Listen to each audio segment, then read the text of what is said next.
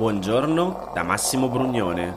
Oggi è venerdì 5 agosto, mancano 51 giorni alle elezioni e queste sono notizie a colazione, quelle di cui hai bisogno per iniziare al meglio la tua giornata.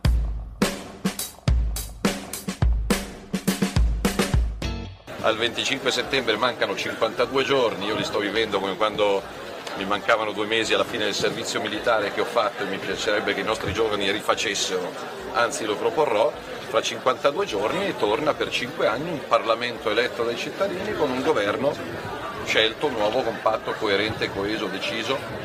E quindi ci metto l'anima. Ok, questa non è la frase più importante tra quelle dette da Salvini nella sua visita di ieri a Lampedusa però l'ho voluta prendere perché, insomma, si parla del fatto che ci sono poche tematiche che riguardano i giovani in questa campagna elettorale. Ecco, questa a quanto pare è una priorità per Salvini. Detto ciò, il leader della Lega continua a battere lì, dove sa che il suo ferro è caldo. Il tema immigrazione è uno dei tanti temi di cui si occupa il ministro dell'interno. Io penso che nel 2018 e nel 2019 l'Italia fosse un paese più sicuro, più protetto, più, più normale, più europeo, cioè perché Lampedusa è la frontiera d'Europa. E i numeri dicono questo, c'erano meno morti, meno sbarchi, meno reati e meno problemi. E ripeto, Lampedusa è la porta d'Europa, non può essere il campo profughi d'Europa. Qualora gli italiani tornassero a darmi responsabilità di governo, io non mi tiro mai indietro, ci metto la faccia e chiederei al mio governo di fare esattamente quello che facevamo reintroducendo i decreti sicurezza. Noi abbiamo fatto un buon servizio a chi abbiamo salvato da morte sicura e all'Unione Europea che in quegli anni stimava il lavoro del governo italiano. Adesso le frontiere italiane sono un collaborato, attenzione non solo a Lampedusa, al Brennero, a Trieste, eh, in Calabria, in Puglia, in Sardegna, non, non stiamo facendo buon servizio all'umanità. Io le scene che ho visto qua con bambini che dovrebbero essere altrove, con donne incinte che dovrebbero essere altrove e con ragazzi che dovrebbero essere trattati in altra maniera, non è questo il paese civile dove voglio che crescano i miei figli. Chi ha diritto di arrivare in Italia ci arriva in aereo, non sul barchino o il barcone a rischio di morire. Chi non ne ha diritto eh, non ci arriva, come se io domani volessi andare in Australia, in Arabia Saudita o negli Stati Uniti, se non ho i documenti a posto non ci vado. Lo so che voi che ascoltate Notizie a colazione lo conoscete bene il tema, però è importante sottolineare come ciò che propone Matteo Salvini è totalmente impraticabile. A parte che se uno rischia la propria vita attraversando con enormi pericoli il mar Mediterraneo invece di prendere un aereo, forse un motivo ci sarà. Qualche domanda già dovrebbe fartela venire, no? In ogni caso, sono centinaia, se non migliaia, le fonti che hanno documentato come da tempo la Libia non sia un luogo sicuro per rifugiati e migranti. Attori statali e non statali li sottopongono a una serie di violazioni dei diritti umani e abusi, tra cui uccisioni illegali, torture e altri maltrattamenti, stupro e altre violenze sessuali, detenzione arbitraria a tempo indefinito in condizioni crudeli e inumane, e lavoro forzato. E nonostante i continui e ben documentati raccapriccianti abusi perpetrati nell'impunità per oltre un decennio, Stati e istituzioni europee continuano a fornire supporto materiale e perseguire politiche migratorie che permettono ai guardacoste libici di intercettare uomini, donne e bambini che cercano di scappare alla ricerca di salvezza attraversando il mar Mediterraneo e ne consentono il ritorno forzato in Libia dove vengono trasferiti per essere sottoposti a detenzione illegittima e affrontano ulteriori cicli di violazione dei diritti umani. Questo è quello che propone Salvini. Comunque, mentre lui batte l'Italia sotto il sole d'agosto, da nord a sud come una pallina del flipper, parlando però solo di immigrazione, come scrive il foglio, dall'altra parte c'è lei, Giorgia Meloni, immobile, un paracarro sembra che abbia detto ai suoi non è il momento di rompere le scatole agli italiani sotto l'ombrellone. È il momento di prepararsi per il governo che sarà e di chiudere il programma elettorale e le liste elettorali. Meloni vuole avere la lista completa entro il 22 agosto e lavora a questo. mentre contemporaneamente consulta imprenditori, giuslavoristi, banchieri, sociologi ed economisti in una sorta di scouting per la composizione del prossimo governo e per ricevere anche graditissimi suggerimenti. Poi, secondo me, non è proprio così come scrive il foglio. Sui social la Meloni è attiva. Come vi ho detto qualche giorno fa, sto seguendo apposta i canali Telegram dei vari candidati o partiti e la Meloni ieri ha pubblicato un'infografica con i punti in cui sono in disaccordo i diversi partiti che compongono il centro-sinistra la coalizione insomma che si sta formando all'interno del centro-sinistra. Proprio zitta non è vero che stia. Sempre sui social e appunto anche su Telegram il PD invece ha inviato un virgolettato di Enrico Letta. Te lo leggo. Quando lavoravo a Parigi, moltissimi ragazzi italiani mi chiedevano un motivo per tornare in Italia e io non sapevo cosa rispondere, perché per le stesse prime esperienze lavorative in Italia li aspettava uno stage gratuito in Belgio, in Germania o a Londra un primo contratto ben pagato. Ora abbiamo la possibilità di cambiare le cose. Per questo la nostra campagna elettorale sarà sui giovani e per i giovani, dalla dote ai diciottenni all'abolizione degli stage gratuiti. Un pezzo alla volta ricostruiremo un paese su misura per loro. Insomma, si inizia a parlare di contenuti, ma non si smette però di parlare di procedure sia il leader della Lega Matteo Salvini che Antonio Tajani, coordinatore di Forza Italia, hanno chiesto di estendere le votazioni anche a lunedì 26 settembre. Perché? Lo spiega bene il post nella sua newsletter che ha creato ad hoc per le elezioni. In sostanza temono che una eventuale bassa affluenza possa danneggiarli. Gli elettori tradizionalmente più fedeli, infatti coloro che quasi sicuramente andranno a votare, sono gli anziani e gli anziani tendono a preferire il centro-sinistra. L'istituto di ricerca Ipsos stima che un elettore su tre del PD sia in pensione. La destra teme invece che un pezzo del suo elettorato sarà via per il weekend, approfittando del fatto che le scuole che fanno da seggio saranno chiuse anche lunedì. Una fonte del ministro dell'Interno però fa notare che per estendere l'apertura dei seggi a lunedì ci vorrebbe un apposito decreto legge da approvare con un accordo politico e che i tempi sarebbero comunque strettissimi. Insomma, a meno di sorprese, si voterà solo la domenica. Ci sono altre elezioni invece che saranno in corso e di cui le fasi, interne ai 5 Stelle però, inizieranno da oggi. Fino a lunedì 8 agosto gli iscritti al partito potranno autocandidarsi per le cosiddette parlamentarie, le primarie interne al partito che decideranno i candidati da presentare alle elezioni. Rispetto al 2018, non so se vi ricordate, quando anche il Movimento 5 Stelle scelse i candidati con le parlamentarie, sono state introdotte alcune eccezioni alle norme interne che permetteranno così di candidarsi anche ad alcuni pezzi grossi, tra cui l'ex sindaca di Torino Chiara Appendino e l'attuale ministro Stefano Patuanelli. Non è ancora chiaro se il capo del partito, Giuseppe Conte, potrà nominare i capolista.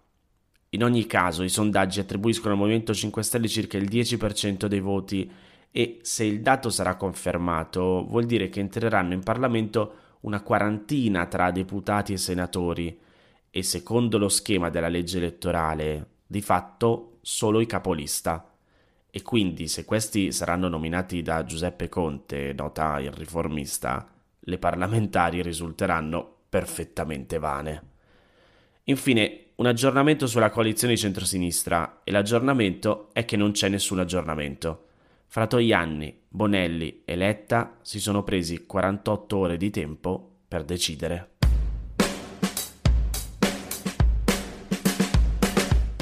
Ci sono notizie di non poco conto sul tema energia che arrivano dalla Germania.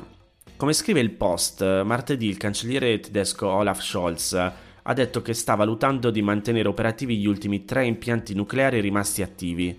Impianti che, secondo i piani, invece sarebbero dovuti essere dismessi entro il prossimo dicembre. Ora, perché è importante la notizia?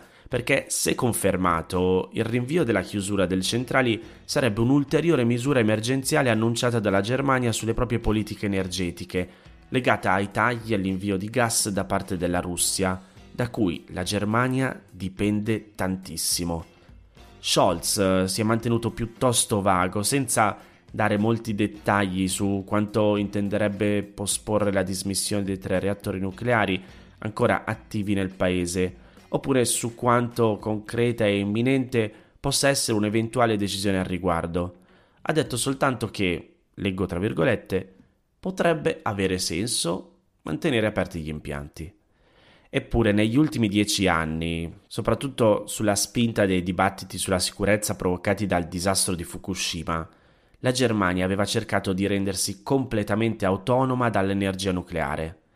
Prima della decisione di smantellarli, in Germania c'erano 17 reattori nucleari, da cui il paese ricavava circa un quarto della propria elettricità.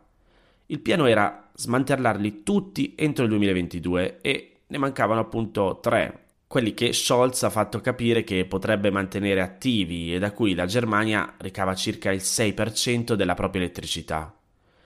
Non so se te lo ricordi, ma un altro passo indietro della Germania sulle proprie politiche energetiche era stato circa un mese fa la decisione di riaprire alcune centrali elettriche a carbone che erano state dismesse, una misura che andava in direzione contraria rispetto agli obiettivi climatici del paese che mirano a eliminare entro il 2030 l'utilizzo del carbone, il combustibile che causa le maggiori emissioni di anidride carbonica, il principale gas a cui si deve il cambiamento climatico.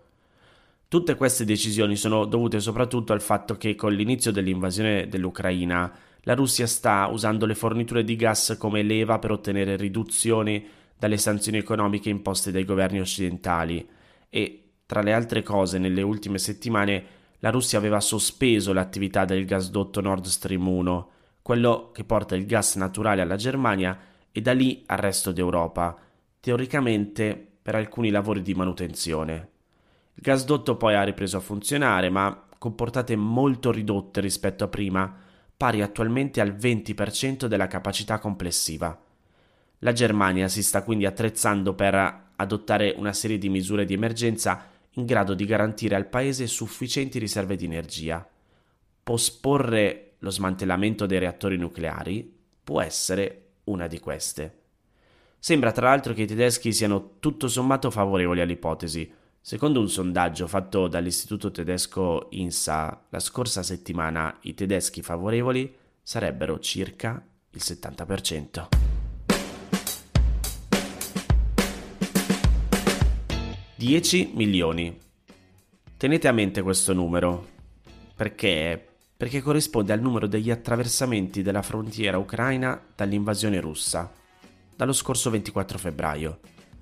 Questo è quel che dicono i dati rilasciati dall'Agenzia ONU per i rifugiati, l'UNHCR, e riportati dall'ISPI, l'Istituto per gli studi di politica internazionale, in pochi mesi il numero di ucraini e ucraine fuggiti dal conflitto ha già superato quello registrato nella maggiore crisi migratoria del dopoguerra. Quella siriana ne ha contati 6,8 milioni, quella venezuelana 4,7 milioni e quella afghana 2,7 milioni. Ora, siccome il governo ucraino continua a limitare gli spostamenti degli uomini, a migrare sono soprattutto donne, bambini e anziani. E intanto però bisogna sottolineare che mentre la guerra si concentra sempre più nella regione orientale del Donbass, in molti stanno già scegliendo la via del ritorno. Ma non abbastanza. Tornare a casa infatti è un'opzione non sempre percorribile, anzi, l'UNHCR ha recentemente annunciato che il numero di rifugiati e sfollati nel mondo quest'anno supererà i 100 milioni. Insomma, una persona su 78 nel mondo ha dovuto lasciare la propria casa e non vi ha ancora fatto ritorno. Si scappa dalla guerra e dalle persecuzioni, ma anche dalla povertà estrema e dal cambiamento climatico. Si scappa soprattutto da crisi che stanno diventando sempre più protratte, lunghe e irrisolvibili. Così il numero di rifugiati mondiali, cioè di chi, oltre ad aver abbandonato la propria casa, ha anche lasciato il proprio paese, numero che dalla fine della guerra fredda era andato riducendosi, nel 2015 è tornato ai livelli del 1990, 20 milioni, e oggi supera i 27 di milioni.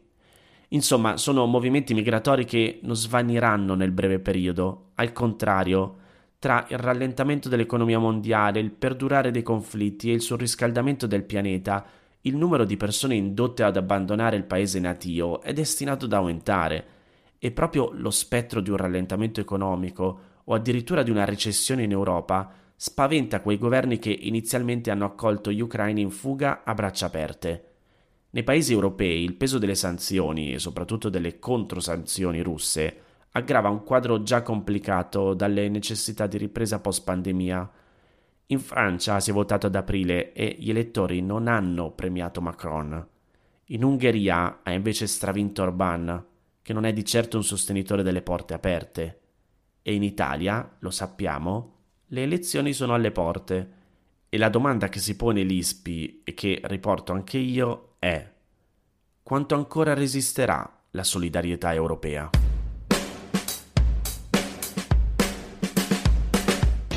Queste erano le notizie a colazione di oggi. Se ti va di aiutarmi e sostenermi nella produzione di questo podcast, puoi farlo inviandomi un piccolo contributo dal sito www.notiziacolazione.it.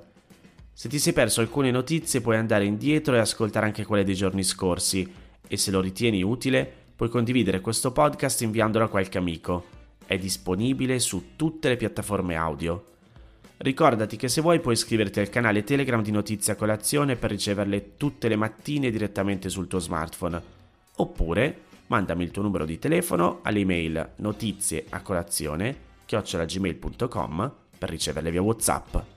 Ti aspetto lunedì per iniziare insieme una nuova giornata. Un saluto da Massimo Brugnone.